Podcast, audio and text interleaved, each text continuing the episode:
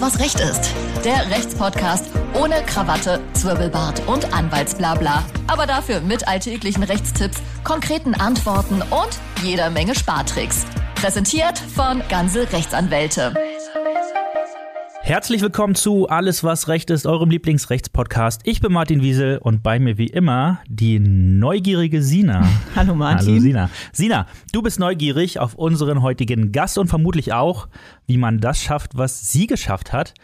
Sie hat nämlich knapp 35.000 Follower auf Instagram. Ihr Thema ist das Jurastudium und ihr Profil heißt Juristinnen-Tagebuch.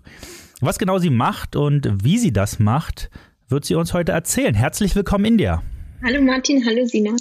India, schön, dass du äh, dir für uns Zeit genommen hast. Meine erste Frage wäre, was möchtest du mal werden, wenn du groß bist? Ja, so groß werde ich nicht mehr mit meinen 1,60, aber wenn ich älter bin, würde ich gerne als Anwältin in einer größeren Kanzlei arbeiten. Warum? Warum? ja, ich meine, man könnte jetzt anfangen mit typischen äh, Bildern, die man hat von einem Anwalt, der bei Suits arbeitet mhm. in New York und im Anzug und so weiter. Aber tatsächlich liegt es daran, dass ich äh, mich thematisch fürs Gesellschaftsrecht interessiere. Und es ist nun mal ein typisches Thema von einer großen Kanzlei, die idealerweise noch international ausgerichtet ist. Das stimmt natürlich. Ähm, das ist, also ich, ich bin da total bei dir. Äh, wir sind ja auch eine relativ große Kanzlei. Wir sind zwar eine Verbraucherkanzlei, ähm, aber äh, funktioniert alles ähnlich. Meine Interesse, also meine äh, größere Frage wäre aber, warum folgen dir auf Instagram 35.000 Menschen? Das ist eine sehr gute Frage, die ich mir manchmal selber nicht beantworten kann, weil sich das äh, vor gut zwei Jahren so entwickelt hat, nachdem ich damit angefangen habe. Ähm, andere Leute zu motivieren, meinen Studienalltag zu teilen und einfach ähm, so ein bisschen zu erzählen, wie ich das alles mache, dass sich dann immer mehr Leute ähm, entschlossen haben, mir zu folgen und sich dafür zu interessieren. Kam das ganz schnell oder ist das so peu à peu passiert? Über wie, wie viele Monate, Jahre hat sich das denn entwickelt, dass du jetzt an dem Stand bist, wo du halt jetzt bist? Also ich habe eben meinen mein Account vor zwei Jahren, gut zwei Jahren hm äh, angefangen. Und dann hat sie das relativ ähm, konstant so entwickelt. Also man kann sagen, ein paar Monate waren vielleicht mehr, ein paar Monate waren weniger, aber hat sich relativ gleichmäßig entwickelt. Und das hat dich selbst auch überrascht, dass es auf einmal dann so viel war? Ja, schon. Das ist erstmal äh, schwer zu glauben, dass einem knapp 35.000 Leute sich dafür interessieren. Mhm. Und ähm, du kennst ja deine Followerschaft bestimmt ganz gut, dass äh, größtenteils JuristInnen bestimmt, oder? Ja, ich glaube schon. Also hm. viele, aber natürlich nicht nur. Hm. Wie bist du denn darauf gekommen, deinen Studienalltag und, und Lerntipps und so weiter äh, mit den anderen Leuten auf Instagram zu teilen? Also ich hatte damit äh, angefangen, von meinem privaten Instagram-Account eben solchen Studygrams selbst zu folgen. Also Studygram, so äh, Instagram-Accounts, die sich auf Lerntipps spezialisiert haben. Und dann habe ich gemerkt, okay, das nimmt teilweise jetzt ein bisschen Überhand auf meinem Profil. Das interessiert mich, das motiviert mich. Und dann irgendwann habe ich äh, mich dazu entschlossen, dass ich das selbst gern machen würde, dass ich selbst auch gern andere motivieren würde und habe mich entschlossen, da etwas zurückzugeben. Ich, ich habe auch gesehen, du postest ja einmal auf Deutsch und dann postest du auch manchmal auf Englisch. Ähm, können denn deine ausländischen Follower auch von oder FollowerInnen Follower, kann man auch schon sagen, ne? auch von deinen Lerntipps halt profitieren, weil wenn du jetzt zum Beispiel Germanistik studieren würdest, würde das wahrscheinlich in, in Südamerika nicht so gut ankommen und dann könnte man vielleicht nicht so viel davon äh, zehren, sage ich mal. Ja, da hast du recht. Ich meine, es gibt einerseits die äh, Jura-bezogenen Tipps, die, die halte ich dann schon auf Deutsch. Aber jeder Student, egal ob er jetzt Englisch spricht, Französisch oder Deutsch, hat irgendwo ähnliche Sorgen und ähnliche Probleme hat ein Motivationsloch und äh, für den poste ich dann allgemeine Sachen auf Englisch. Wenn man durch deinen Feed scrollt, dann sieht man, dass du im Prinzip die ganze Zeit eigentlich äh, am Lernen bist und äh, irgendwelche äh, Karten schreibst und so weiter. Ähm, du hast auch in, in einem deiner FAQs gesagt, dass du meistens so von 8 bis 18 Uhr äh, lernst. Ist denn überhaupt noch Zeit, äh, diese ganzen Social Media Posts vorzubereiten und zu machen? Das ist ja wahrscheinlich einfach nicht nur draufdrücken und rausschicken. Mm, das ist richtig. Ähm, das sind jetzt mehrere Sachen, auf die ich eingehen kann. Und zwar, ich lerne ja nicht jeden Tag von 8 bis 18 mhm. Uhr. Ich arbeite ja noch nebenbei in der Kanzlei, habe auch Freizeit, indem ich mir ganze Tage frei nehme und dann den ganzen Tag gar nichts lerne. Ähm, aber an einem idealen Tag ist es 8 bis 18 Uhr, das ist richtig. Und dann schaffe ich es natürlich auch dann am Abend, mich noch ausreichend, sagen wir mal, um meinen Instagram-Account zu kümmern. Das ist schon sehr gut möglich in der Freizeit. Mm, was ich mich so gefragt habe, äh, was sagen eigentlich so deine Kommilitonen? Also was sagen die äh, zuallererst dazu, dass du das überhaupt machst? Und haben die jetzt irgendwie auch eine äh, Erwartungshaltung an dich, dass du jetzt jede Klausur mit mit Bravour meisterst? Oder postest du auch mal, wenn es vielleicht auch mal schief läuft bei dir?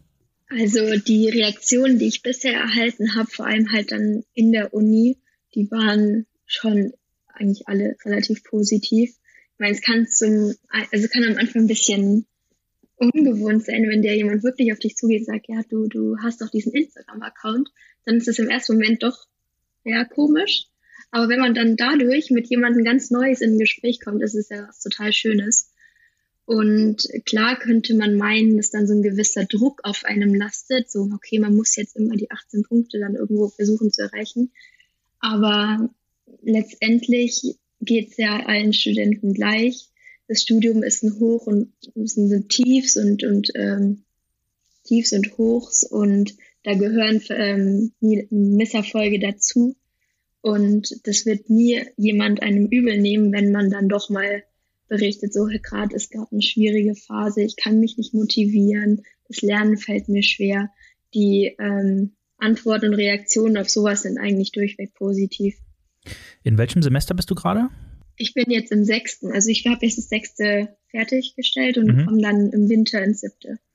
Okay, ähm, ich denke mal, diese Folge werden ja größtenteils äh, äh JurastudentInnen hören. Ähm, lass uns doch mal direkt oder beziehungsweise gib doch mal direkt fünf Tipps ähm, an unsere äh, Jurastudentenhörer, äh, wie sie, was du gerade beschrieben hast, vielleicht mit äh, Lernproblemen oder Motivationsproblemen umgehen könnten? Also ich hatte, ich, ich das ist natürlich jetzt aus meiner Perspektive, wie ja, ich damit unbedingt. umgegangen bin. Ähm, an dem Tag, wenn man merkt, okay, heute stehe ich auf, irgendwie es will so gar nichts funktionieren, ja, dann einfach lassen. Einfach, okay. einfach hinsetzen und irgendwas machen, was einem Spaß macht, versuchen daraus wieder Motivation zu schöpfen und dann den nächsten Tag wieder mit mehr Elan anzugreifen. Ist vielleicht ein untypischer Tipp von jemandem, der einen, einen äh, Instagram-Account aus Lernen, äh, mhm. also halt einen Instagram-Account hat, der sich aufs Lernen spezialisiert. Aber wenn es einfach nicht klappt, dann sind zehn vergeudete Stunden am Schreibtisch letztendlich für die Katz, die man dann am nächsten Tag motiviert in zwei vielleicht machen könnte. Mhm. Problematisch wird's nur, wenn man äh, durchgehen keinen Bock hat. Oder sieht Klar, das, das ist dann schwierig. Dann würde ich mich darauf äh, konzentrieren, mir meine eigenen Ziele für das, was ähm, entweder nach dem Studium kommt oder in, in näherer Zukunft, mich darauf zu konzentrieren und mir das plakativ vor Augen zu führen und darauf lerne ich, das möchte ich schaffen. Und wie schaffe ich das? Indem ich mich hinsetze und lerne. Hm.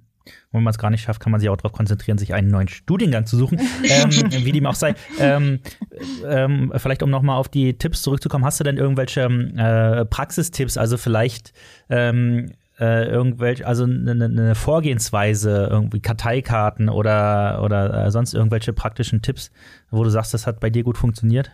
Ja, was bei mir gut funktioniert, heißt nicht, dass es zwingend bei wem anders genauso gut funktioniert. Meine, jeder ist ein anderer Lerntyp und jeder hat andere Bedürfnisse, die, auf die man reagieren muss. Ich persönlich ähm, lerne sehr gut, indem ich mir etwas selbst zusammenfasse und die selbst die Zusammenhänge herstelle. Das heißt, ich erstelle meine Karteikarten händisch. Ähm, manchmal auch am PC, wenn es halt schneller gehen muss. Aber halt, ich erstelle sie selbst, das ist mir wichtig. Aber es gibt durchaus auch andere Lerntypen, die besser lernen können, indem sie sich das einfach nur durchlesen. Gibt's auch. Wie sieht das denn mit, mit Pausen aus? Also wenn du deine Karteikarten schreibst, wann fängt die erste Pause an? Die, ähm, ja, eine große Pause mache ich dann auf jeden Fall zur Mittagspause.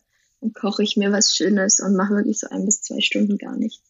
Und die sind natürlich sehr wichtig. Du arbeitest, äh, du äh, lernst aber jetzt auch nicht von der Bibliothek oder ähm, oder oder von der Uni aus. Du bist jetzt auch die ganze Zeit zu Hause und lernst da? Ja, durch Corona bin ich die ganze Zeit zu Hause, richtig. Ja, apropos Corona. Ähm, dazu meine mhm. Frage vielleicht, ähm, Corona Fluch oder Segen fürs Studium? Da habe ich äh, von verschiedenen äh, Studierenden mhm. schon verschiedene Meinungen gehört. Was sagst du dazu? Ah, für mich persönlich muss ich sagen, ich bin zwar ein optimistischer Mensch, aber bei Corona fällt es mir ein bisschen schwer, da die guten Seiten zu sehen fürs Studium. Ich meine, einerseits, man hat zwar viel mehr Zeit, das ist richtig, aber mir hing es halt irgendwann zum Hals raus, sein gesamtes Studium auf 15 Quadratmetern zu erleben, keine Bibliotheken zu haben, keine Präsenzvorlesungen, keinen persönlicher Austausch mit Kommilitonen. Also für mich war es eher ein Fluch als ein Segen. Aber vernetzt du dich nicht irgendwie über Teams, Zoom, was es nicht alles gibt? Also gibt es da irgendwelche Lerngruppen oder bist du ohnehin eher so lieber der Alleine-Lerner? Ja, also man kann sich natürlich schon vernetzen über Zoom, aber das wird einen persönlichen Kontakt ja nie ersetzen können. Mal davon abgesehen, dass ich ähm, ziemlich gerne alleine lerne. Also ich lerne ganz, also ab und an lerne ich mit meinem Freund zusammen, der sich auch auf das, der sich auf das zweite Staatsexamen vorbereitet. Aber am besten und am konzentriertesten arbeite ich tatsächlich alleine.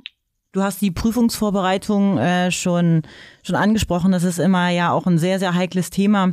Wenn du da irgendwie diese Lerntipps streust, äh, man ist ja dann auch aufgeregt und, und, und und wann fängt man dann an zu, zu, zu lernen und bringt es überhaupt noch was, sich morgen, äh, am Tag davor noch nachts irgendwie irgendwelche Gesetze durchzulesen? Hast du da vielleicht irgendwelche Tipps für die Menschen da draußen? Ich weiß gar nicht, wann fangen dann die nächsten Prüfungen wieder an? Stehen jetzt irgendwie Jurastudenten vor den nächsten Prüfungen oder Klausurvorbereitungen oder Das ist ganz unterschiedlich von mhm. Uni zu Uni mhm. tatsächlich. Also jetzt an der LMU sind die Klausuren für dieses Semester eigentlich schon vorbei ähm, naja, um zum Beispiel sowas, was du gesagt hattest, zu vermeiden, dass man sich am Tag vor der Klausur noch versucht, irgendein Wissen reinzupressen, würde ich sagen, am Anfang muss man wirklich mit einem ziemlich guten, ausgeklügelten Plan starten.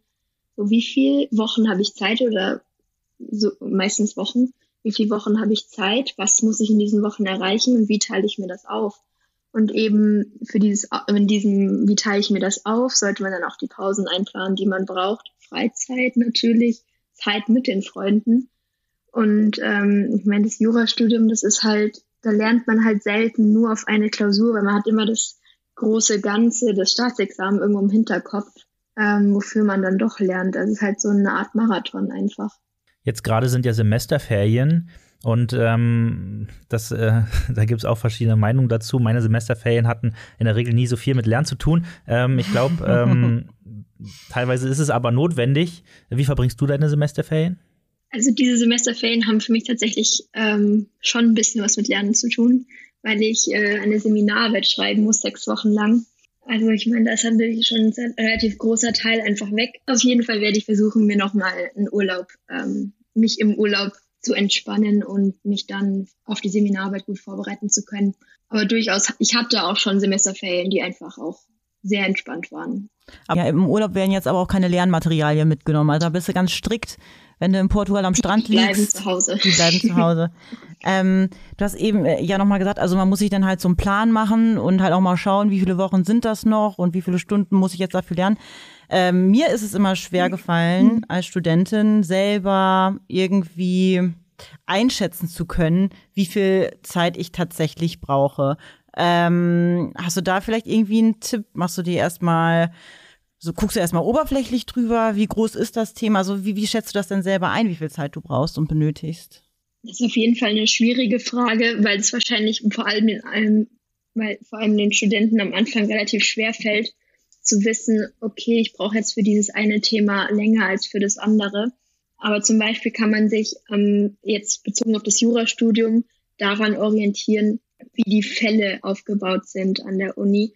Man hat in der Regel einen Fall pro Woche, das heißt dann 13 bis 14 Fälle, die das gesamte Stoffgebiet abdecken. Dieser Fall ist auf zwei Stunden angelegt. Es sind schon mal zwei Stunden, den zu bearbeiten im Vorfeld und dann vielleicht nochmal zwei Stunden, um ihn nachzuarbeiten. Das sind vier Stunden pro Fall. Und das dann mit der Anzahl der Fälle multipliziert. Okay, hört sich das ein bisschen kompliziert an. Ich hoffe nee, nicht. überhaupt nicht, aber vier Stunden pro Fall. Das ist natürlich sehr großzügig bemessen, keine ja, Frage. Also okay. Das ist ähm, sehr ausführlich. Aber wenn man, wenn man vor allem am Anfang des äh, Studiums steht und sich ausreichend vorbereiten will, ist das vielleicht gar nicht so schlecht. Und dann kann man sich anhand solcher Parameter da entlang, entlang hangeln. Du hast es schon gesagt und man kann es auf deinem Account auch ganz gut erkennen. Du gehst ja nebenbei auch arbeiten in der Kanzlei. Mhm. Ich glaube, das ist auch eine große Wirtschaftskanzlei. Ähm, genau. Mal abgesehen davon, äh, dass man häufig äh, die Knete einfach braucht, würdest du sagen, dass es auch so Jurastudenten zu raten ist, mal in der Kanzlei während des Studiums zu arbeiten, um Erfahrung zu sammeln, ein Gefühl dafür zu bekommen? Oder wird man ihnen zum Kopieren abgestellt? Ist kanzleiabhängig tatsächlich. ich habe vorher auch mal in einer anderen Kanzlei gearbeitet. Also ab und an muss man natürlich kopieren. Aber was das Schöne ist, wenn man in einer Kanzlei arbeitet, dass man dann endlich dieses theoretisch erlernte Wissen zu einer praktischen Aufgabe verknüpfen kann. Man kann dann sehen, okay, das, was ich hier gelernt habe, wird so angewendet. Ähm, also ich finde, in einer Kanzlei zu arbeiten, ist durchweg positiv, sobald, solange man die Zeit hat.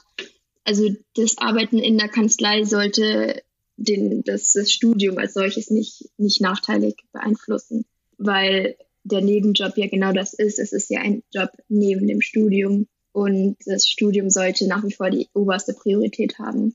Das heißt, du würdest jetzt Leuten, äh, manchmal ist es ja tatsächlich einfach nicht machbar finanziell, aber wenn man sich es denn doch, ich sag's mal, leisten kann, würdest du denn schon Leuten dazu raten, pass mal auf, äh, wenn die Arbeit jetzt doch so dein Studium einschränkt, dann erstmal lassen und komplett aufs Jurastudium jetzt erstmal konzentrieren? Wenn die Arbeit das Studium beeinträchtigt, ja, hm. dann würde ich sagen, ganz aufs Studium konzentrieren, weil das ist ja das Wichtigste. Du hast ja äh, eben schon gesagt, du bist jetzt gerade im sechsten Semester, kommst im Winter ins siebte Semester. Mhm. Äh, gibt es jetzt irgendwie nach diesen sechs Semestern irgendwie Erkenntnisse, die du für, für dich gewonnen hast, was das Lernen angeht oder das Studium? Hast du gedacht, so, oh, so habe ich mir das jetzt gar nicht vorgestellt, an alle, die vielleicht auch vorhaben, jetzt Jura studieren zu wollen oder im mhm. ersten Semester jetzt gerade sind? Also eine Erkenntnis, die ich daraus gezogen habe, ist, dass man nie starr an bestimmten Lernmethoden festhalten sollte. Was im ersten Semester funktioniert hat, ich meine, man ist ja frisch aus der Schule und lernt in der Schule ganz anders als im Studium. Man muss sich halt neu einstellen und das muss man dann vielleicht nach dem dritten Semester nochmal und nach dem fünften Semester auch nochmal. Das Jurastudium ist sehr lang. Also man muss konstant an sich selbst arbeiten und an der Herangehensweise. Was kann ich ähm, potenziellen Jurastudenten da mitgeben, die überlegen, es zu studieren? Eigentlich nicht viel, weil man kann sich schlecht im Vorfeld auf das Jurastudium vorbereiten. Man muss es auf sich zukommen lassen. Es gibt zum Beispiel auch kein Schulfach, was ich häufig gefragt werde, ob es irgendein Schulfach gibt, was ähm, eine besondere Fähigkeit, Jura zu studieren, attestiert. Also als Schülerin dachte ich immer, deswegen unter anderem, deswegen habe ich mich für Jura entschieden. Habe, wenn man gute Leistungen im Deutschkurs hat und, und sowas und Soziologie, ah nee, das heißt gar nicht, bei uns hieß es Sozialkunde, okay, Entschuldigung, aber Sozialkunde, ähm, dann kann man auch Jura studieren, dann wird man bestimmt gut drin sein, dann hat man eine besondere Fähigkeit. Andere wiederum sagen, wenn man gut in Mathe ist, kann man Jura studieren, sollte man Jura studieren ehrlich gesagt, finde ich, ist gar nichts davon irgendwie relevant. ich fand nicht, so im Nachhinein finde ich, ist es eigentlich das Wichtigste, einfach Durchhaltevermögen zu haben. Das ist einfach so ein langes Studium. Ähm, man muss, man sieht am, am Anfang das Ende nicht, aber man muss einfach dabei bleiben, am Ball bleiben. Mir ist noch eine Sache aufgestoßen, als ich dein äh, Profil äh, durchgeguckt habe. Du hast mal in einer Story geschrieben, dein äh, Lieblingsfach im Studium wäre Insolvenzrecht. Ähm, ich glaube, ich spreche oh, für. Da habe jemand ganz genau geguckt. Ja, ja und also, Strafrecht magst du eigentlich nicht so gerne, was ich wiederum nicht verstehe. Aber also, ich glaube, ich spreche für jeden, der schon mal Insolvenzrecht hatte, wenn ich sage, was? Also man muss dazu sagen, Insolvenzrecht ist äh, quasi ein Unterteil meines Schwerpunkts. Hm. Den hat man eigentlich im Studium nicht. Hm. Ähm, wenn ich jetzt eher anfange, warum ich das Insolvenzrecht mag, dann sind das typisch juristische Begründungen. Ja, das Gesetz ist so schön aufgebaut. Damit mhm. kann ein Laie nichts anfangen. Aber ich finde das Insolvenzrecht tatsächlich thematisch recht spannend. Und Strafrecht ist zwar auch thematisch spannend, aber da gefällt mir die Art, Klausuren zu schreiben nicht. Und ich glaube, das, das, sind, das sind einfach so Rennfahrerklausuren, heißen sie im Studium, wenn man sich einfach die Finger wund schreibt. in diesen zwei oder fünf Stunden, je nachdem. Und ich glaube, das würden die meisten Studenten auch so unterschreiben, dass man nach einer Strafrechtsklausur wirklich fix und fertig ist. Jetzt, wo du im sechsten Semester äh, bist, zurückblickend, du hast ja auch gemeint, das kommt ja je nachdem auch drauf an, ähm, für welche, für welches, für welche Fachrichtung man sich interessiert und so und äh, was für ein Lerntyp man ist. Aber jetzt zurückblickend für dich, auf welche äh, Klausur musst du dich am meisten vorbereiten, wo du dachtest, oh, das war aber ein ganz schöner Brocken? Oder da hätte ich sogar noch mehr für lernen müssen sollen können. Also man muss ähm, durch Corona äh, waren bei uns die meisten Klausuren online. Also alle Klausuren seit ähm, März letzten Jahres. Und diese Online-Klausuren erfordern ein bisschen andere, eine andere Vorbereitung als die Präsenzklausuren. Deswegen habe ich für die Präsenzklausuren, die ich im zweiten Semester geschrieben habe, die Zwischenprüfungen, mehr gelernt. Und die haben für mich tatsächlich am meisten Vorbereitung erfordert. Rückblickend habe ich da vielleicht ein bisschen zu viel gelernt, weil ich das bisschen falsch angegangen bin. Ich war ein übermotivierter Zweitsemester. Aber das waren die Klausuren, für die ich am meisten gelernt habe. Klausuren, für die ich rückblickend hätte mehr lernen können, gab es auch. Das waren vielleicht teilweise Klausuren im großen Schein, in denen ich dann irgendwann einfach die Lust verloren habe. So das dritte Corona-Semester und es fällt dann einfach schwer, irgendwo sich zu konzentrieren. Was mich noch interessieren würde, wir äh, bei ganze Rechtsanwälte haben uns ja dem Legal Tech verschrieben. Und äh, mhm. äh, gibt es denn im Jurastudium irgendwelche Berührungspunkte mit dieser, ich nenne es mal, offensichtlichen Zukunft des Anwaltsberufs? Mhm, nur auf freiwilliger Basis, also nicht im Studium. Mhm. Aber zum Beispiel gibt es an der LMU in München die Münchner Legal Tech Association, glaube ich. Ich nagelt mich nicht am genauen Wortlaut mhm. fest, aber das ist eine Organisation, die sich darauf spezialisiert, die Vorträge und so weiter veranstalten. Aber man muss sich schon von sich aus interessieren und sich darum kümmern, dass man eben mit Legal Tech überhaupt konfrontiert wird. Ich kann es allen Studenten an der Stelle nur raten. Absolut und dann alle zu uns kommen, auch klar.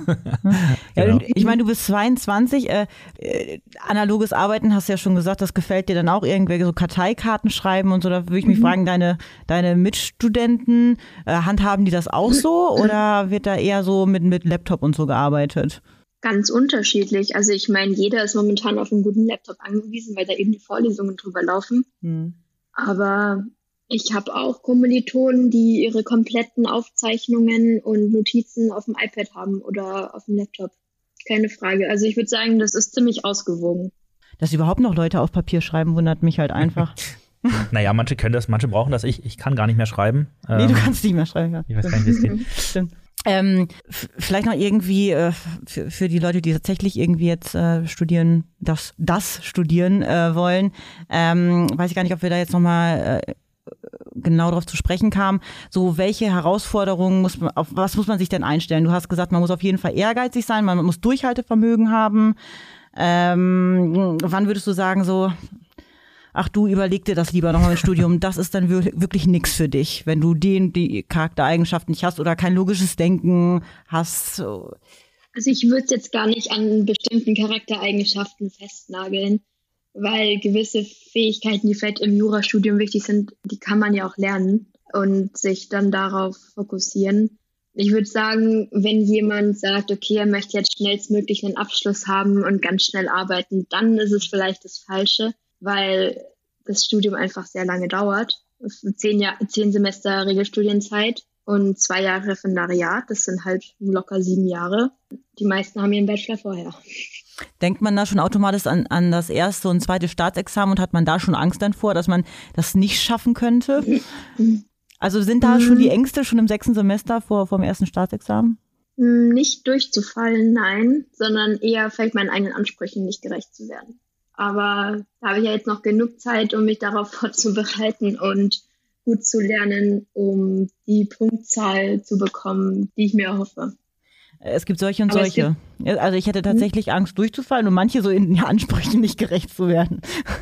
naja. Ja, alle, alle sind unterschiedlich. Ähm, India, vielleicht noch, äh, um, um, um diesen äh, Part jetzt abzuschließen, gib uns mal noch eine äh, Motivationsline, die du jetzt allen, die vielleicht gerade über auch ihrer äh, Hausarbeit sitzen ähm, oder vielleicht sich äh, äh oder gerade aus dem ersten Staatsexamen rauskommen oder reingehen oder wie auch immer, eine Motivationsline.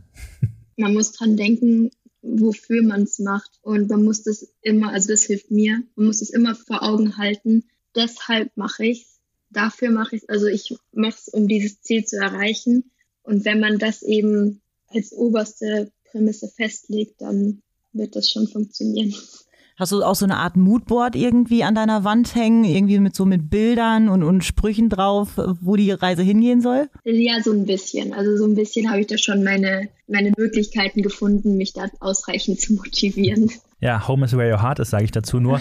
ähm, in dem Sinne, ähm, vielen Dank erstmal India dafür und äh, ich kann es kaum erwarten. Jetzt präsentiert uns Sina einmal mehr die Kategorie, die da lautet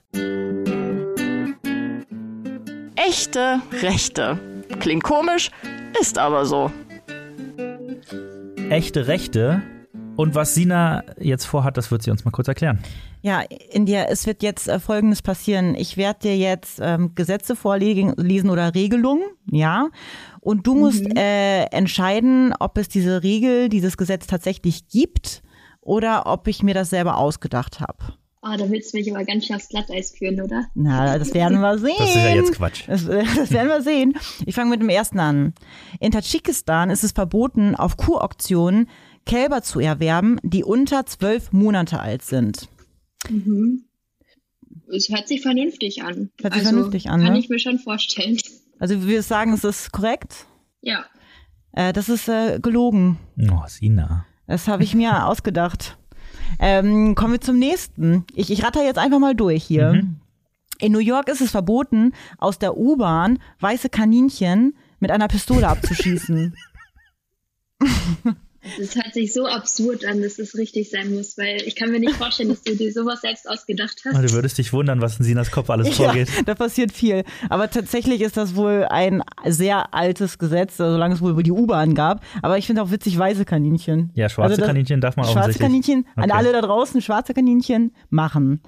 Ähm, nächstes. In der nordhessischen Kleinstadt Bad Soden-Allendorf müssen Sonnenschirme beige, pastell- oder sandfarben sein. Bei einer Zuwiderhandlung muss man mit einer Geldbuße von bis zu 15.000 Euro rechnen. Ist jetzt schwierig, da meine Mutter dort das dagegen kommt. Wirklich? Müsste ich sie mal fragen. Ähm, da sage ich, das ist nicht richtig. Es ist, es ist wahr. Ja, Und ich glaube, das gilt auch äh, bis jetzt noch das dachte ich tatsächlich. mir. Ganz verrückt. Wie, wie immer, Martin, du musst mir Einhalt Ja, gebieten. mach mal. Äh, in Belém, ich hoffe, ich spreche es richtig aus, Brasilien, ist es Frauen verboten, Männer zum Essen einzuladen. Das Geld wird vom Kellner oder eben der Kellnerin nicht angenommen. Wer trotzdem darauf besteht, muss ein Bußgeld zahlen, das dreimal höher ist als der Rechnungsbetrag. Oh, Emanzipation der Frauen und so. Ähm, Und so. Sowas. ja, kann gut sein. Das ist ähm, ge gelogen, habe ich mir ausgedacht. Weil ich es mir einfach wünschen würde, wahrscheinlich. ähm, dann kommen wir zu, nach Estland. Ich mache jetzt einfach mal eine Rundreise, ganz kurz. In Estland ist es verboten, ein öffentliches Gebäude, an, an einem öffentlichen Gebäude zu lecken. Wer, wer erwischt wird, muss ein Bußgeld in Höhe von 20 Euro zahlen. Handelt es sich bei dem Gebäude aber um eine Sehenswürdig Sehenswürdigkeit, wird sogar ein Bußgeld in Höhe von 120 Euro fällig. Wow, da stellt sich mir die Frage, wer denn freiwillig an einem Gebäude lecken würde. Aber Ich weiß nicht, wie die Leute in Estland Äh. so drauf sind. ja, vielleicht ist es da ja gang und gäbe. Ähm, sage ich, ist richtig. Das, äh, das ist falsch. Ich hoffe, dass es falsch ist. Das habe ich ausgedacht. Äh, kommen wir zum nächsten. Ich mache jetzt ganz, ganz, ganz schnell. Ich glaube, du hast noch keinen einzigen richtig gehabt. Einen einzigen, glaube ich, Ah, oder? okay. Ja, das kann sein. Also in Connorsville, Wisconsin, jetzt wird es ein bisschen schlüpfrig, ich entschuldige mich dafür, dürfen Männer nicht ihr Gewehr abfeuern, während ihre Partnerin einen Orgasmus hat. Ah, vernünftig. Das ist vernünftig. Nicht richtig? Doch, das ist richtig. Das, Doch, richtig. das ist richtig. Verrückt. In England dürfen nur Menschen an Cagefights teilnehmen, die selbst Blutspender sind. Okay. Ähm, nee, ist auch gelogen. Ja, das ist, das ist äh, tatsächlich gelogen. Jawohl. Ja, wir haben's, oder? Ich würde sagen, wir, wir, Wir wir gehen mit einem Sieg raus von India. Ja, Ähm, starke zwei Punkte, würde ich sagen. Ja, ich glaube, das ist ausbaufähig. Ähm, India, vielen Dank, dass du mitgemacht hast, dass du dir die Zeit genommen hast, dass du uns so ein bisschen äh, durch deine, durch deine Lern- und Jurastudium-Welt geführt hast. An alle, die jetzt zuhören und dies noch nicht tun, äh, kann ich nur sagen, folgt äh, Juristinnen-Tagebuch auf Instagram. Das ist, so heißt das Profil äh, von unserer lieben India. Und ähm, ja, ansonsten ähm, macht ein Jurastudium und äh, macht das auch gut, damit ihr danach hier bei ganze Rechtsanwälte anfangen könnt. Ähm, danke, Ja, Sina. Beiden. Danke, Martin, Nein, an dieser Stelle. Ähm, Danke, India. genau, abonniert unseren Podcast und äh, guckt auch mal auf ganze-rechtsanwälte.de vorbei. Und damit sage ich Ciao und bis nächste Woche. Bis nächste Woche. Alles, was Recht ist. Der Rechtspodcast von ganze Rechtsanwälte.